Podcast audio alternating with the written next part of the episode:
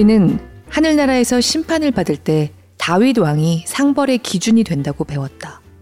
첩을 두는 것에 비하면 내가 숨겨둔 영어책 몇 권 정도는 세 발의 피 아닌가.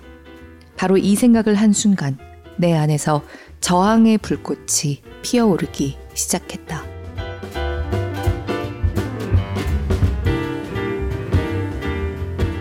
안녕하세요. 골라듣는 뉴스룸에서 함께 책 읽는 시간 북적북적입니다. 저는 권애리 기자입니다. 영화 인턴 혹시 보신 적 있으세요? 저는 이 영화 꽤 재밌게 봤는데요.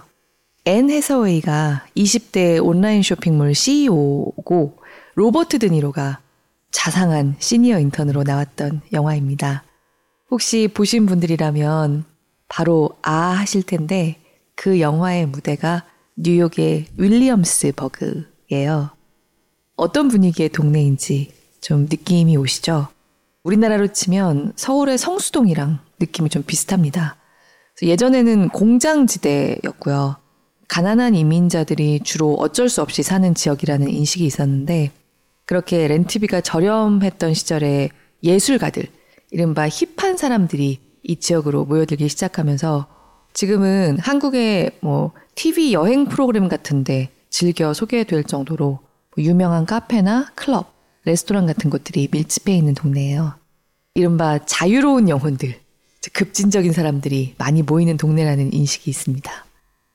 그런데 우리나라뿐만 아니라 이제는 미국인들도 아, 그 힙한 동네 이렇게 생각하는 윌리엄스버그에 오늘도 지금까지 말씀드린 분위기와는 극단적으로 대비되는 사람들이 많이 모여 살고 있어요.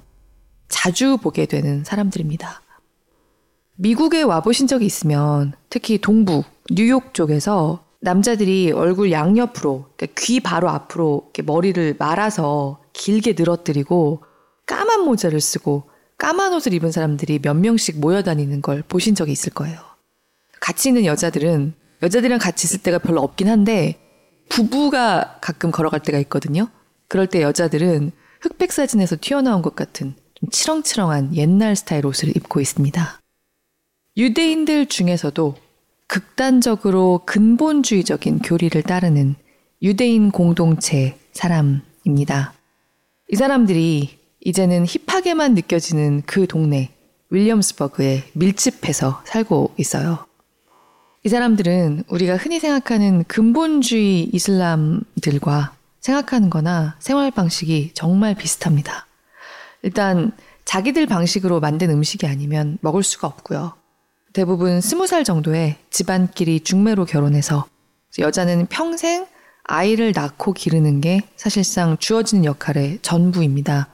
굉장히 아이를 많이 낳아요. 여자가 운전을 하거나 바지를 입는다는 거는 상상할 수도 없는 일이고요. 남자를 유혹한다는 이유로 일정 나이가 지나면 머리는 삭발을 해야 돼요. 이런 사람들이 기상천외한 패션과 개성을 자랑하는 뉴요커들과 오늘도 한 동네에서 살고 있는 겁니다. 오늘 함께 읽고 싶은 책은 이 근본주의 유대교 공동체를 탈출한 한 여성의 자서전 언올소독스예요. 미국에서는 이미 굉장히 유명한 책인데 이 책이 지난 한 달 전에 우리나라에서 번역 출간됐습니다. 아주 따끈따끈한 신간이에요. 우리에게는요. 아프가니스탄에서 탈레반에게 억압을 받지 않아도 이 뉴욕에 살고 있어도 자신이 태어난 공동체를 탈출한다는 게 정말로 어려운 일이라는 것을 이 언오술독스를 통해서 새삼 다시 생각할 수 있습니다. 1986년생입니다. 작가가 데버라 펠드먼이라는 이름이고요. 이 책을 바탕으로 한 드라마를 넷플릭스에서도 보실 수가 있어요. 그리고 베를린에서 라는 제목으로 사부작 드라마가 나와 있습니다. 아무래도 이제 우리나라 사람들에게는 낯선 문화이고 멀게 느껴질 수 있는 얘기라서 이 책을 인상 깊게 읽었지만 북적북적해서 소개해도 좋을까 좀 망설였는데요. 정작 이 책을 펼쳐들면요. 단지 이렇게 사는 사람들도 있구나라고 생각하고 넘어갈 수 없는 부분들이 더 눈에 많이 띕니다.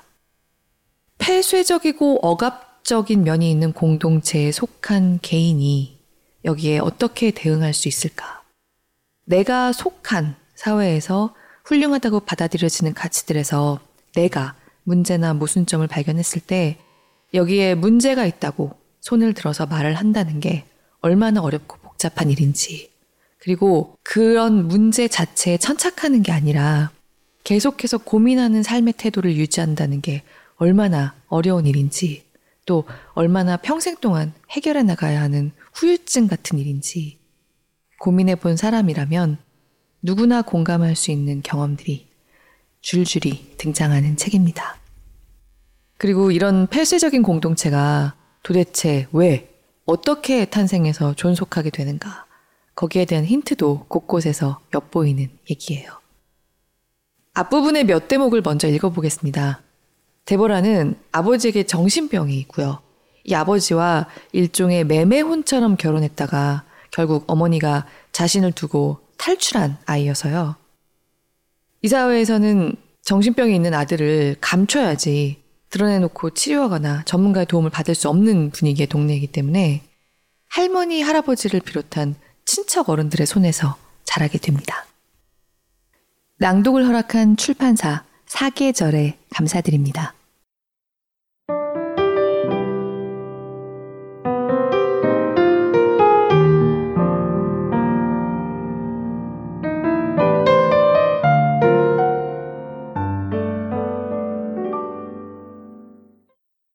빈 그릇이 요란하다.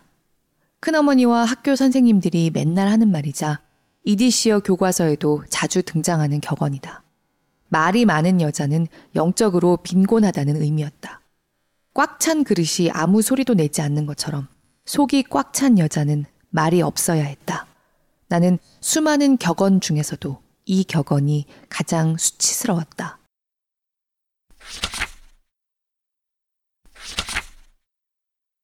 할머니는 종종 할아버지가 머리를 밀라고 요구했던 이야기를 들려주셨다. 결혼 후 2년쯤 지난 어느 날이라고 하셨다. 프레이다, 머리를 삭발해줘야겠소. 여보, 당신 더위 먹은 거예요? 할머니는 화를 내며 응수하셨다. 지금 나는 내 어머니가 유럽에 살 때도 따르지 않던 가발 쓰는 관습을 지키고 있어요. 그런데 이제는 머리까지 밀라고요? 지금까지 여자는 머리를 밀어야 한다고 주장하는 종교가 있다는 말은 들어본 적 없어요.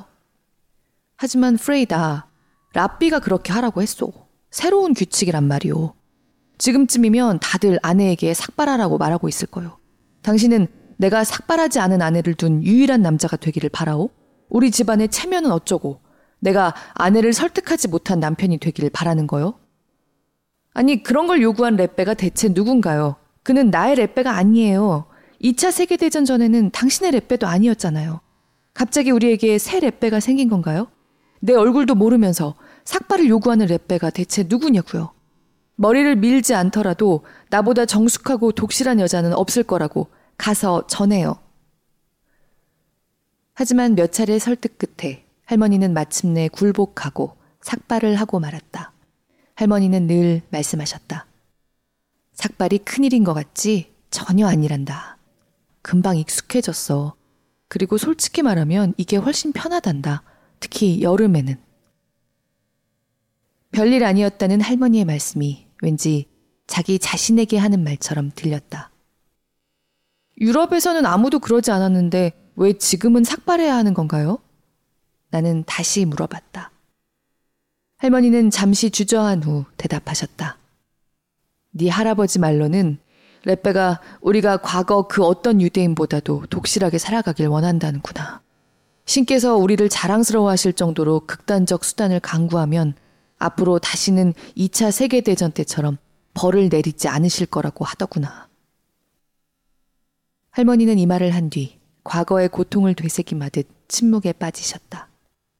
나는 할머니의 끝나지 않는 가사 노동을 바라봤다. 반죽이 묻은 손으로 터번을 고쳤으느라 이마에 밀가루가 묻었다. 할머니는 납작한 반죽을 작은 사각형으로 잘라 속에 파머치즈를 넣고 반으로 접어 삼각형 모양으로 빚었다. 나는 그것을 받아 가스레인지 위에서 끓고 있는 냄비에 넣었다. 크레플락이 부글부글 끓는 물 위로 동동 떠올랐다. 방금 할머니에게 처녀가 무엇인지 묻지 않았다면 좋았을 것이다. 아니면 적어도 착한 말을 해드렸다면 좋았을 것이다. 하지만 내 입에서 나오는 말은 온통 질문뿐이었다. 아이고, 골치야. 너는 왜 항상 모든 것을 알아야만 하니? 할머니는 내가 질문을 시작하면 한숨을 쉬며 이렇게 말씀하셨다. 이유는 나도 모르지만 할머니가 한 말은 사실이다. 나는 알고 싶은 게 많았다. 나는 할머니가 속옷 서랍에 숨겨둔 표지에 뿌르퉁한 여자가 그려진 값싼 문고본의 내용이 궁금했다. 하지만 할머니도 이유가 있어서 책을 숨겨둔 것이기에 모르는 척 해야 한다는 것도 알고 있었다. 내게도 숨겨둔 비밀이 있었다. 어쩌면 할머니는 알고 계실지 모르지만 내가 할머니의 비밀을 입 밖에 내지 않으면 할머니도 내 비밀을 지킬 것이다. 어쩌면 우리 두 사람의 비밀스러운 공모는 그저 상상 속 일일지도 모른다.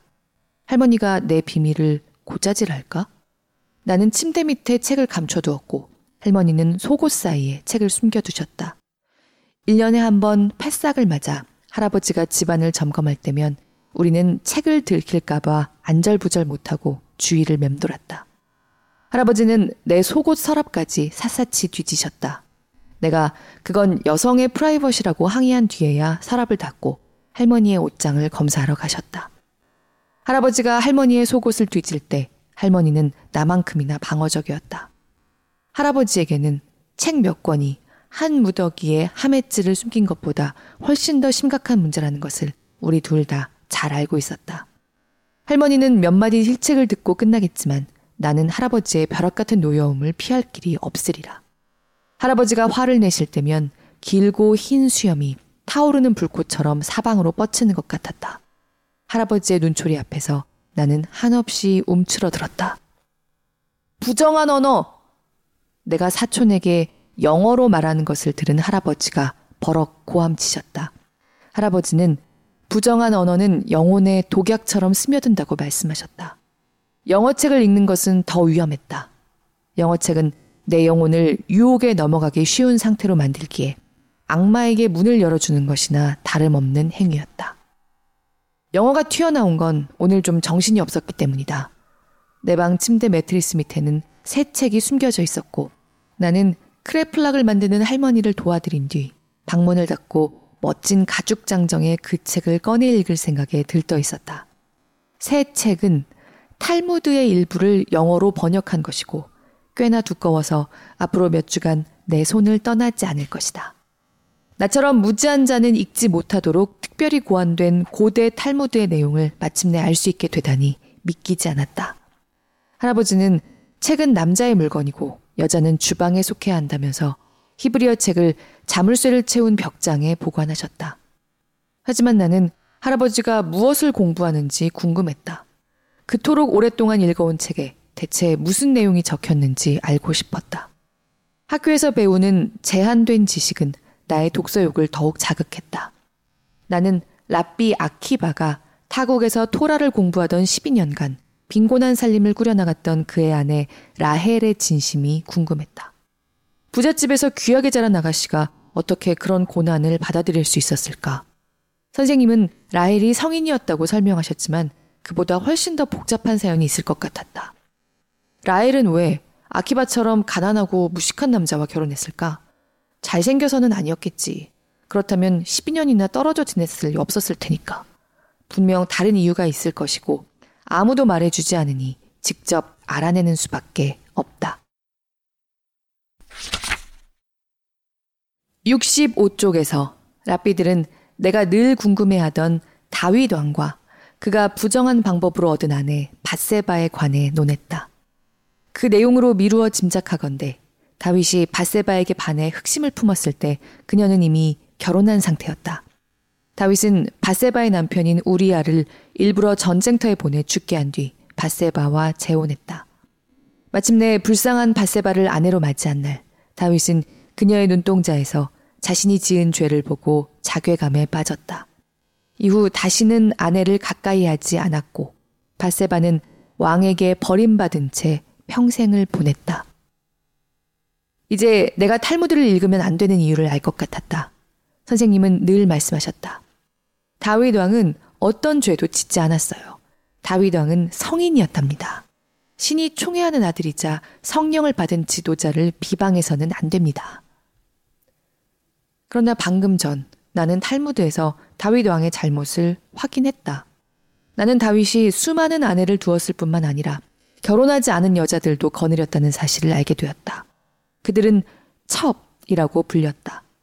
나는 새로 알게 된 단어를 조용히 따라 읽었다. 칸큐바인. 단어에 담긴 뜻처럼 부도덕한 느낌은 들지 않고 그저 위풍당당하게 솟은 나무가 떠올랐다. 칸큐바인 나무. 나는 가지마다 아름다운 여인이 주렁주렁 매달린 모습을 상상했다. 바세바는 첩이 아니라 정식 아내였다. 하지만 탈무드에 따르면 그녀는 다윗이 선택한 여자 가운데 유일하게 처녀가 아니었다.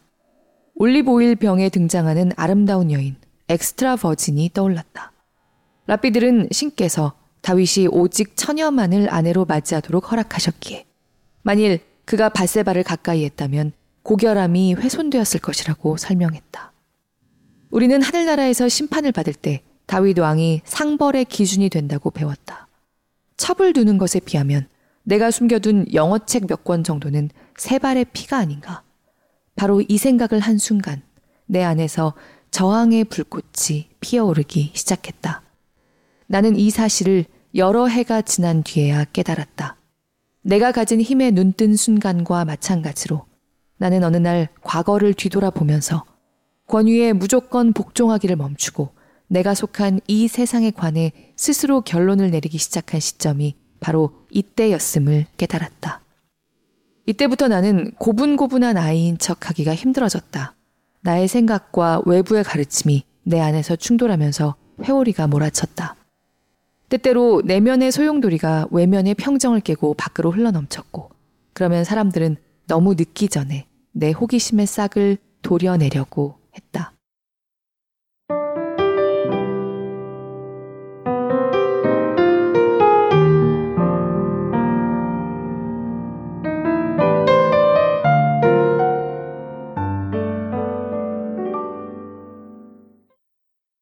저는 데보라가 탈무드를 처음 접하는 이 대목을 읽고 어렸을 때 어린이 삼국유사 읽었던 기억이 나더라고요.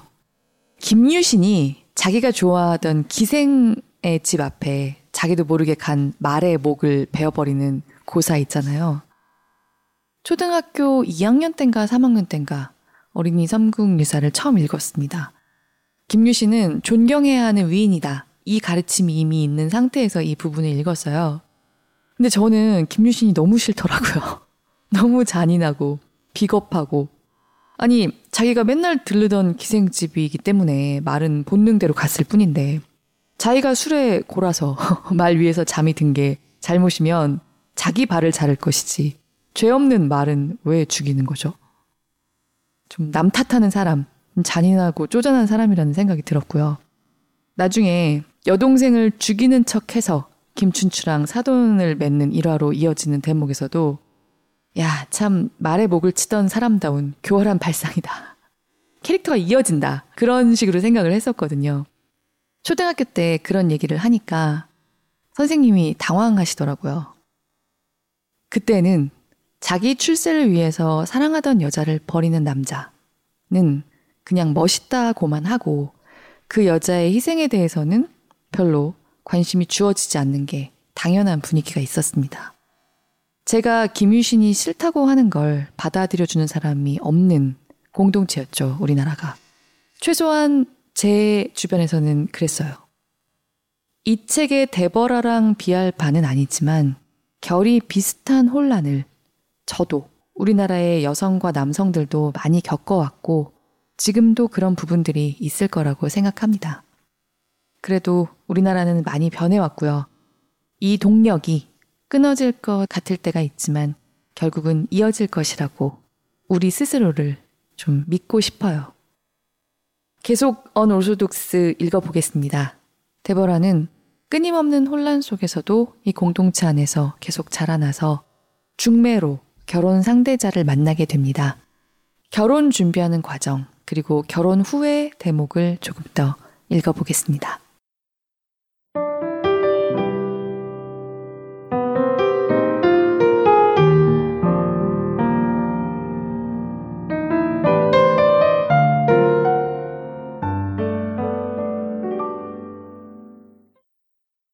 저기, 저는 그게 없는데요.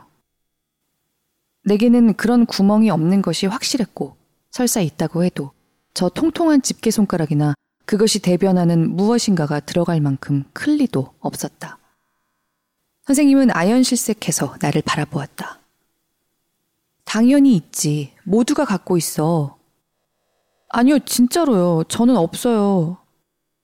초조함이 고조되었다. 나는 스스로를 의심하기 시작했다. 선생님이 말하는 그 통로가 있는데 내가 모르고 있었단 말인가? 어떻게 내 몸에 난 구멍을 모를 수 있지? 불쑥 겁이 나기 시작했다. 원천 없이 태어난 신부라고 결혼식이 취소되면 어떡하지? 정말로 없다고요. 처음부터 없었던 게 분명해요. 그런 게 존재했다면 모를 리가 있겠어요? 제 몸이잖아요. 알았다. 선생님이 한숨을 내쉬었다. 너는 없다고 생각하지만 분명히 있어. 네가 결함을 갖고 태어난 게 아니라는 건 약속하마. 금방 찾을 수 있을 거다. 나는 아무것도 찾고 싶지 않았다. 특히 이 집에서는. 하지만 감히 선생님의 말을 거역할 수 없었다. 욕실로 가서 화장지를 뜯은 다음 오른손 검지손가락에 감았다. 그리고 머뭇거리며 아래쪽을 더듬었다. 뒤에서 앞으로 천천히 손을 움직이며 움푹 파인 구멍이 있는지 꼼꼼하게 확인했다. 하지만 아무것도 없었다. 그런 문이 있다면 지금까지 왜 아무도 알려주지 않았단 말인가? 그래 놓고 왜 지금 와서 갑자기 문의 존재를 인지하도록 강요하는가? 결혼을 하면 갑자기 그 통로가 성스러워진다고? 나는 분노와 혼란에 빠진 채 선생님 앞으로 갔다. 그날을 떠올리면 가슴이 저린다. 나의 몸과 내가 가진 힘을 아는 여자가 되고 싶었지만 내 삶은 그날을 기준으로 둘로 나뉘었다. 결혼 수업을 받기 전에 나는 그저 여자아이였지만 이후에는 원천을 가진 여자아이가 됐다. 나는 내 몸이 섹스를 위해 설계되었다는 충격적인 사실을 들었다. 누군가가 내 몸 안에 섹스를 위한 장소를 만들어 놓았다니.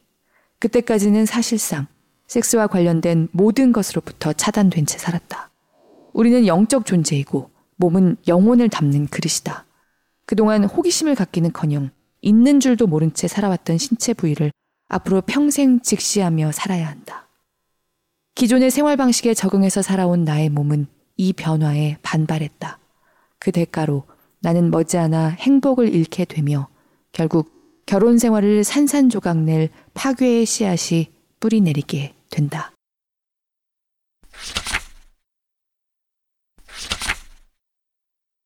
골다는 두 침대 중 하나에 걸터 앉아 가늘고 우아한 손으로 침대볼을 매만졌다. 나를 올려다보는 표정에 그늘이 드리웠다. 첫날 밤에 이 침대가 어땠는지 네가 봤어야 하는데. 골다가 작은 목소리로 속삭였다. 피가 너무너무 많이 났어. 무슨 말인지 의아했다. 만일 첫날 밤에 순결을 잃은 얘기를 하는 거라면 별로 듣고 싶지 않았다. 다른 사람의 첫날 밤 자랑에 맞장구 칠 기분이 아니었다. 사방이 피투성이었어. 침대도, 벽도. 병원에 가야 했어. 갑자기 그녀의 얼굴이 일그러졌다. 그 이가 잘못 넣었지 뭐야. 결장이 파열되었어. 대버라, 넌 그 고통을 상상도 못할 거야. 얼마나 아팠는지 몰라. 나는 충격으로 말을 잃었다. 어떻게 했기에 장이 파열된단 말인가. 결혼 수업에서 그렇게 가르친대. 골다가 서둘러 설명했다. 남자가 기죽기 전에 여자가 너무 겁을 먹기 전에 빨리 일을 치러야 한다고. 그래서 그이는 계속 밀어 넣었던 거야. 하지만 잘못된 곳이었던 거지. 그이가 어떻게 알았겠어. 나도 어디가 옳은 곳인지 몰랐는걸. 지금은 좀 어때? 아, 이젠 괜찮아. 집으로 돌아온 나는 욕실로 가서 수건에 얼굴을 묻고 흐느꼈다. 골다가 그런 일을 겪는 동안 가족은 뭘 하고 있었나? 세월이 지나도 이런 실수가 반복되는데 왜 아무도 바로잡지 않는가?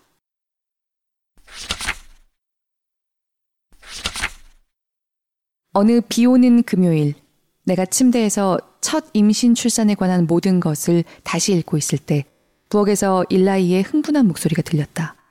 작지만 격앙된 목소리로 통화를 하고 있었다. 무슨 일일까? 나는 부엌으로 가서 조심스럽게 물어보았다. 방금 누구 전화예요? 체스컬 형이요. 형이 하찰라 소속 응급 구조사인 거 알죠? 좀 전에 안식일이 시작되기 전 호출을 받았는데 도착했을 때는 소년이 이미 죽어 있었대요. 소년이라뇨? 무슨 얘기예요? 아무에게도 말하지 말라고 했다는데 충격이 심해서 내게 전화했대요. 왜요? 무슨 일인데 그래요? 나는 등을 고추 세우며 답을 재촉했다. 형이 도착하니까 아이 아버지가 지하실을 가리키더래요. 내려가 보니 소녀는 피를 흘린 채 쓰러져 있었고요. 성기가 잘리고 목이 베인 상태로요. 아버지는 슬퍼하지도 않았다고 하네요. 아들이 자위하는 걸 봤다고 말했다는군요. 설마 자위를 했단 이유로 아들을 죽였단 말이에요? 그리고 하찰라를 불렀고요? 함부로 속단하지 말아요. 아직 확실히 모른다고 했어요. 말다툼하는 소리가 들려서 이웃에서 신고했다는군요. 상황실에서는 형더러 아무에게도 말하지 말고 집에 가 있으라고 알아서 처리할 거라고 했대요. 시신은 30분 만에 매장하고 사망 진단서도 발급하지 않았다고. 경찰에 신고도 안 했겠군요. 또 평판 때문에 살인범을 그대로 놔두고요. 등어리가 쿡쿡 쑤셨다. 아, 뭐 이런 것이 다 있죠? 짧은 치마를 입는 것처럼 사소한 일은 벌을 주고 10계명을 어길 때는 침묵하나요? 무슨 일이 벌어졌는지는 모르는 거죠. 토라에 따르면 살인죄로 재판하려면 두 명의 증인이 필요해요. 증인을 어떻게 찾을 거예요? 죽은 애를 살려낼 수 있는 것도 아니잖아요. 그리고 이 일 아무한테도 말하지 말아요. 형이 말한 게 문제가 될 수 있으니까요. 그들이 어떤 사람인지 당신은 몰라요. 이제 잘 알겠네요. 그들이 어떤 짓을 할 수 있는지 아주 잘 알겠어요. 누군가에게 이 사실을 알리고 싶었다. 안식일 만찬 때도 얘기를 꺼내고 싶었지만 입도 뻥끗하지 못했다. 나는 다른 사람도 나처럼 알면서 입을 다물고 있는 게 아닌가 생각했다. 이번에도 나는 비밀을 가슴에 묻어두었다. 그날 이후 악몽이 반복되었다. 꿈에서 그 소녀는 내 아들이고 일라이는 바닥에 쓰러진 자그마한 몸을 내려다보며 악마 같은 표정을 짓고 있었다. 나는 사지가 얼어붙고 혀가 축 늘어져 꼼짝도 할 수 없었다. 그런 꿈을 꿀 때마다 스트레스 때문에 뱃속의 아이가 잘못될까봐 걱정스러웠다. 아기는 얼마나 불안해하고 있을까? 내가 얼마나 원망스러울까? 나는 속으로 아기에게 말했다. 엄마는 극악무도한 범죄를 숨기고 있는 이 세상으로 너를 내보내고 싶지 않구나. 내가 너를 보호할 수 없다면 말이야. 아가야, 나는 결코 영원히 입을 다물지 않을게.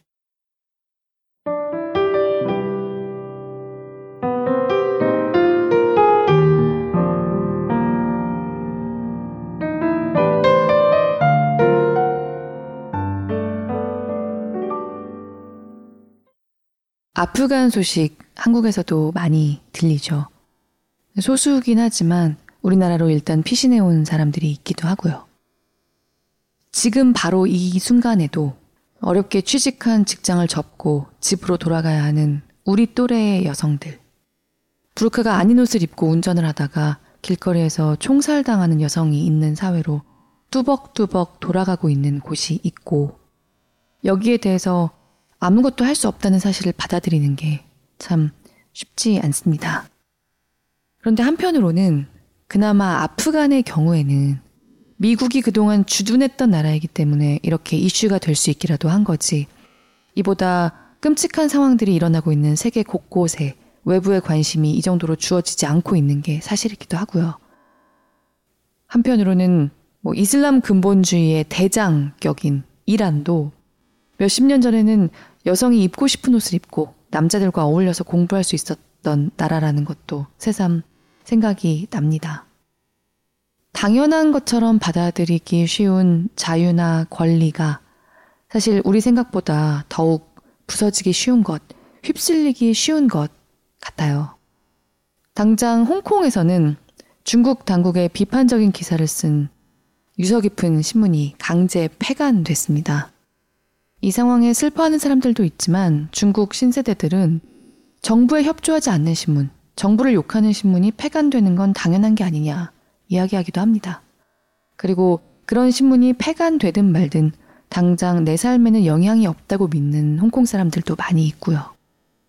이렇게 조금씩 조금씩 젖어들 수 있는 거구나. 요새 그런 생각을 좀 하게 됩니다. 이제 시간이 좀 더 흐르고 나면 탈레반 치하의 아프간 꼬마들이 이렇게 얘기하는 모습이 선전될 거예요. 지금도 중동 문화의 여성들이 그렇게 얘기를 많이 하듯이요. 어른들이 입으라고 해서 입는 부르카가 아니다. 어른들이 학교에 못 가게 해서 학교에 못 가는 게 아니고 내가 신의 뜻이기 때문에 여자인 나는 공부를 하지 않는 게 당연하다고 생각한다. 이렇게 하지 않으면 우리가 미국이나 나쁜 세력들로부터 우리의 정통을 지킬 수 없기 때문에 내가 학교에 가지 않는 거다. 라고요. 그 마음에 얼마나 진심이 깃들어 있든지 간에 한 가지 분명한 건 그렇게 얘기하는 여자아이가 자신의 공동체 안에서 당장은 좀 더 인정받고 안전하게 살아갈 수 있을 가능성이 클 거라는 점입니다. 어쩌면 이 아이의 운이 그렇게 나쁘지만은 않다면 부르카를 뒤집어 쓰고 적당한 남편이랑 안전하게 살다 갈 수도 있겠죠. 문제는 내가 쓰고 싶어서 부르카를 쓰고 공부를 하지 않는다고 이야기하는 탈레반 입장에서 기특한 여자아이라도 이 아이가 성폭력을 당하거나 가족 내 폭력을 당하거나 아무튼 자기들의 그 복잡한 기준을 위협하는 희생을 겪게 된다면 탈레반의 사회는 가해자가 아니라 이 아이를 버리는 사회가 될 거라는 점입니다. 탈레반들이다. 이 책에 등장하는 2차 대전 후에 만들어진 근본주의 유대인 공동체나 출발은 분명히 실제했던 외부 충격에 대한 공포, 그 공포에 대한 어느 정도는 자연스러운 대응이었을 수 있다고 생각합니다. 이 책에 나오는 사람들을 무조건 악인, 탈레반도 그냥 나쁜 사람들 집단이라고만 생각해버리면 당장은 쉽지만 그건 사실이 아닙니다. 한국에서 태어나면 착한 사람이고 탈레반 동네에서 태어나면 날 때부터 악인일 거라고 생각하는 것 자체가 훨씬 비합리적이겠죠. 다만 시간이 흐르고 세상이 변하는데도 점점 더 공고하게 다지기만 하는 피해 의식이 시스템이 되고 사회 규범이 되고 세상의 변화와 함께 변하기를 거부하면 어느 사회, 어느 지역에서든 탈레반은 나타날 수 있다. 이 책을 읽으면서 새삼 다시 했던 생각입니다. 어떤 이유에선 간에 은폐하고 숨기는 것이 그 사회를 유지하는 동력이 된다면 문제는 그 안에서 혼란스러워하는 개인이 아니라 사회에 있는 것이 맞다고 새삼 되새기게 돼요.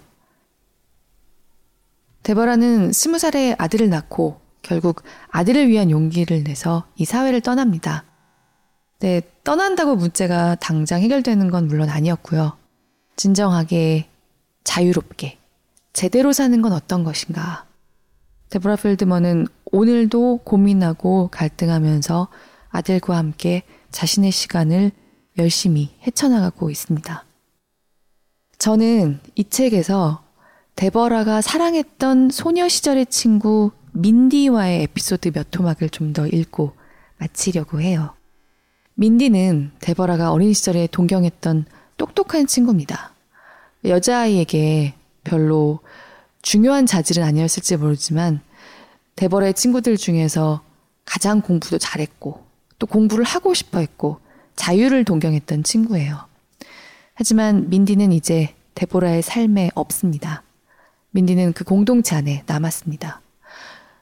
저는 여전히 윌리엄스버그에 살고 있는 민디가 지금 제가 살고 있는 지역, 지금 제가 이 낭독을 하고 있는 지역에서 지하철로 15분에서 20분이면 도착하는 동네에 살고 있는 민디가 오늘 밤 무엇을 하고 있을까? 무슨 생각을 하고 있을까? 그것이 굉장히 가슴 저리게 궁금합니다. 들어주시는 모든 분들 늘 감사드립니다. 북적북적으로 계속 만나주셔서 언제나 정말 감사해요.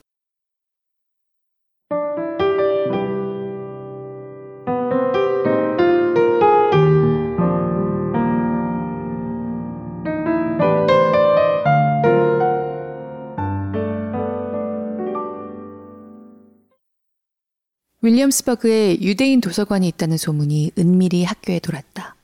일주일에 한 번씩 누군가의 아파트에 문을 여는 도서관으로 유대인 작가가 쓴 책들 가운데 코셔로 확인된 책을 두 권씩 대출해 준다고 했다. 나는 할아버지를 설득하여 그곳에 가도 좋다는 허락을 받아냈다. 앞으로 코셔 도서관에서 빌린 책은 매트리스 아래에 숨기지 않아도 된다. 도서관이 있다는 아파트의 허름한 로비는 텅 비어 있었다. 나는 곧 고장날 것 같은 엘리베이터를 타고 5층으로 올라갔다. 엘리베이터에서 내리자 살짝 열린 영영호 문이 보였다. 문틈 사이로 불빛이 쏟아져 나오고 있었다. 안에서는 고등학생 여자아이 두 명이 벽을 가득 채운 책꽂이에서 책을 고르고 있었다. 그 중 한 명은 아는 아이였다. 검은색 생머리에 넓은 턱, 그리고 연한 녹색 눈 위로 각진 눈썹을 가진 그 애의 이름은 민디였다. 나보다 한 살 많은 그 애는 우리 학교에서 제일 똑똑한 학생으로 유명하다. 민디는 작가를 자칭했고 실제로 어딜 가든 일기장을 옆구리에 끼고 다녔다. 나는 그 애가 구내 식당에서 왼손으로 샌드위치를 먹으면서 무언가를 휘갈겨 쓰는 것을 본 적 있다. 다가가서 인사를 해도 내가 누구인지 모를 것이다. 게다가 동급생도 아니고 나보다 한 학년 위 선배다. 그 애가 나랑 얘기하고 싶어 할 이유가 뭐가 있겠는가. 민디는 두툼한 책 두 권을 빌려서 친구와 함께 돌아갔다. 그 모습이 무척 부러웠다. 우리 반에도 책을 읽는 친구가 있다면 얼마나 좋을까. 그럼 함께 도서관에 올 텐데. 나는 날마다 영어 공부에 관심도 없는 학생들에게 모욕을 던지면서 동기부여라는 선물을 주는 버거 선생님을 숭배했다. 선생님의 노력이 헛되지 않은 학생이 있음을 증명하고 싶었다. 선생님이 매년 가르치는 300명의 학생 가운데 지난 10년간 가르친 수천 명의 학생 가운데 진지하게 수업을 따라가는 단 한 명이 지금 여기 있다고 말하고 싶었다. 그럴 수 있다면 선생님은 자신이 이곳에서 얼마나 중요한 사람이며 얼마나 큰 감사와 인정을 받고 있는지 알게 될 것이다. 내 수업에서 A를 받은 사람은 지금까지 없었고 앞으로도 없을 거예요. 버거 선생님이 단호하게 선언했다. 지금까지 가장 좋은 성적은 A-였어요. 작년에 나왔고 내가 15년 전 이곳에서 가르치기 시작한 일에 처음 있는 일이었죠. 모두 그 유일한 학생이 민디라는 사실을 알고 있었다. 나는 꼭 A를 받겠다고 결심했다. 주변 학생들도 관심을 갖고 술렁였다. 도전은 어떤 종류든 틀에 박힌 일상에 변화를 줄 수 있다는 점에서 신나는 일이다. 우리는 모두 A에 도전할 생각에 들떴다. 실제로 나는 몇 달간 열심히 공부한 끝에 A를 받았다. 마침내 성적표를 보았을 때 나는 의기양양하게 선생님을 올려다 보았다. 보셨죠? 제가 해냈어요. 아무도 못할 거라고 말씀하셨지만 제가 해냈어요. 드디어 그동안 선생님께 당한 것을 되갚아 줄 수 있게 되었다는 생각에 신이 난 나는 우쭐거리며 말했다. 버거 선생님은 아무 반응도 없이 무표정하게 나를 바라보더니 갑자기 어깨를 축 늘어뜨리며 한숨을 쉬었다. 나는 그것을 항복의 표시로 착각했다. 그래서 선생님이 내 눈을 바라보며 응수했다. 이제 A를 받았으니 그걸로 뭘 할 건데? 나는 슬픈 얼굴로 뭘 할 거냐고 묻는 선생님이 이해되지 않았다. 내가 좋은 성적을 받은 것은 선생님 덕분이니 자랑스러워 하셔야 마땅하다고 생각했다. 민디와 나는 내가 늘 바라던 것처럼 친구가 되었다. 이제 우리는 서로 동등한 위치에 서 있다. 수업이 끝난 후 나는 민디와 리 에비뉴의 피자 가게로 가서 뜨거운 커피가 담긴 잔을 두 손으로 감싸고 학교라는 직장에 관해 이야기를 나눴다. 시간이 지나면서 나는 민디도 기회가 있을 때마다 몰래 책을 숨겨놓고 읽었으며 우리는 같은 책을 여러 권 읽었다는 사실을 알게 되었다. 놀랍게도 민디는 헤드폰으로 몰래 FM 라디오를 들었고 내게 다이얼을 돌려 채널을 찾는 법을 가르쳐 주었다. 라디오 디즈니에서 리지 맥과이어의 What Dreams Are Made Of가 흘러나왔고 나는 즉시 이 신세계에 빠져들었다. 왬의 Last Christmas를 틀지 않는 채널이 없는 것 같았다. 브리트니 스피어스와 백스트리트 보이즈, 샤니아 트웨인의 노래도 툭하면 나왔다. 나는 퇴근 후 집에 돌아와서 그동안 존재하는 줄도 몰랐던 이질적이고 문란한 선율을 헤드폰으로 들으며 몇 시간씩 누워 있었다. 나는 electronic과 trance 음악이 좋았다. 민디는 teen pop을 좋아했다. 나는 민디와 사랑에 빠진 것 같았다. 그 아이를 위해 시를 썼고 그 애를 위해서라면 뭐든 해주고 싶었다. 우리는 팝콘과 슬러시를 사서 불량배들만 찾는 임대주택 뒤편 벤치로 갔다. 그곳에서 우리는 집으로 돌아가기 싫어하면서 새벽 4시까지 추위에 떨었다. 1월의 어느 안식일에는 눈이 펑펑 쏟아지는 바람에 민디가 오지 않아 오후 내내 외로웠다. 일요일 아침 민디에게 전화를 걸어 말했다.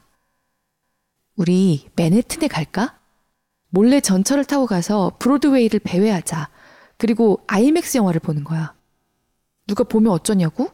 괜찮아. 스카프를 둘렀으면 돼. 아무도 알아보지 못할 거야. 민디도 나처럼 충동적이고 심지어 무모하다는 사실이 너무 좋았다. 우리는 누가 알아볼까봐 고개를 숙인 채 전철을 타고 맨해튼으로 향했다. 지저분하게 녹은 눈더미를 피해 링컨 센터까지 가는 길이 혁명군의 행진처럼 느껴졌다.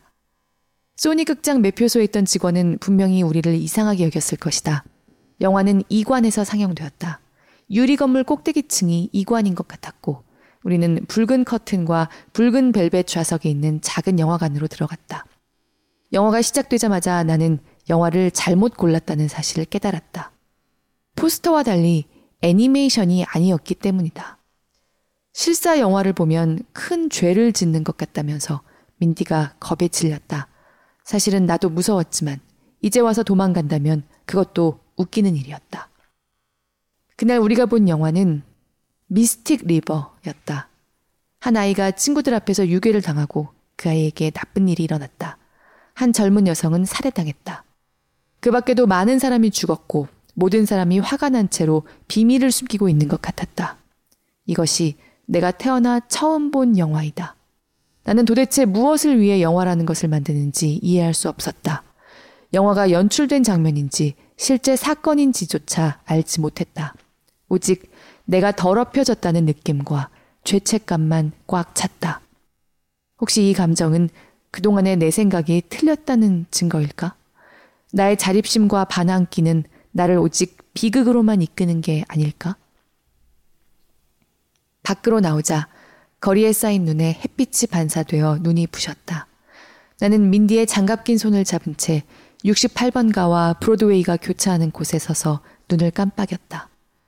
우리 둘 다 아무 말도 하지 않았다. 우리는 그날 이후 다시는 영화를 보러 가지 않았다. 훗날 그 영화를 떠올릴 때면 배우들의 얼굴은 하나도 그려지지 않고 오직 불길한 느낌만이 기억났다. 나는 어쩌면 주변 사람들의 말처럼 바깥 세상이 무서운 곳일지도 모른다고 생각했다. 폭력에 갇혀 사는 일은 악몽 같겠지. 나중에 더 나이가 든 뒤 나는 그 영화에 나오는 위험이 우리 공동체 안에도 존재하며 그저 다들 쉬쉬 해서 골마가고 있을 뿐임을 깨달았다. 그리고 내부에 존재하는 위험을 솔직히 인정하는 사회가 위험을 감추는 사회보다 더 낫다고 결론 내렸다.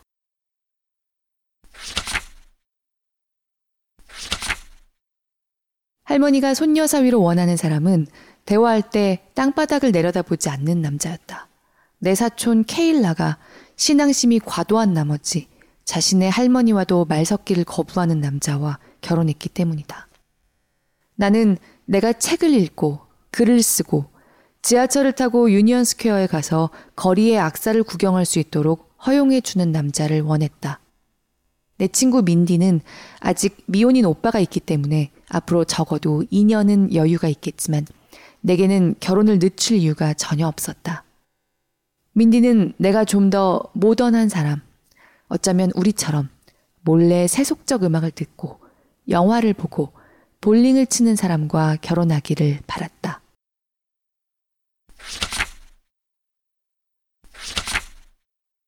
민디와 나는 퇴근 후 단골 가게인 리 에비뉴의 피자집에서 내 약혼식 사진을 구경했다. 민디는 오빠에게 마침내 중매가 들어왔고 곧 약혼하게 될 것 같다고 했다. 오빠의 혼사가 결정되는 대로 민디의 차례가 될 것이다. 민디는 앞으로 우리가 자주 만나지 못하게 될까봐 아쉽다고 했다. 다른 한편으로는 결혼하면 부모님으로부터 독립할 테니 그게 좀 부럽기도 하다고 솔직하게 털어놓았다. 부모님이 어떤 사람이랑 맺어주실 것 같아?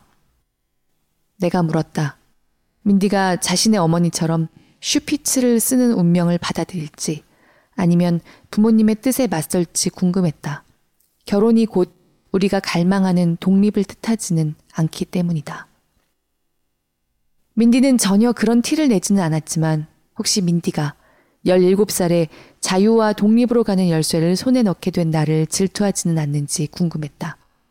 민디는 나보다 나이가 많았고 설사 곧 결혼한다 해도 삶이 달라지리라는 보장이 없었다. 나는 내가 종교적 극단주의잖아. 부인을 엄격하게 통제하는 사람과 결혼하는 것이 아니라는 사실에 감사했다. 네가 고르도록 허락해 주실까?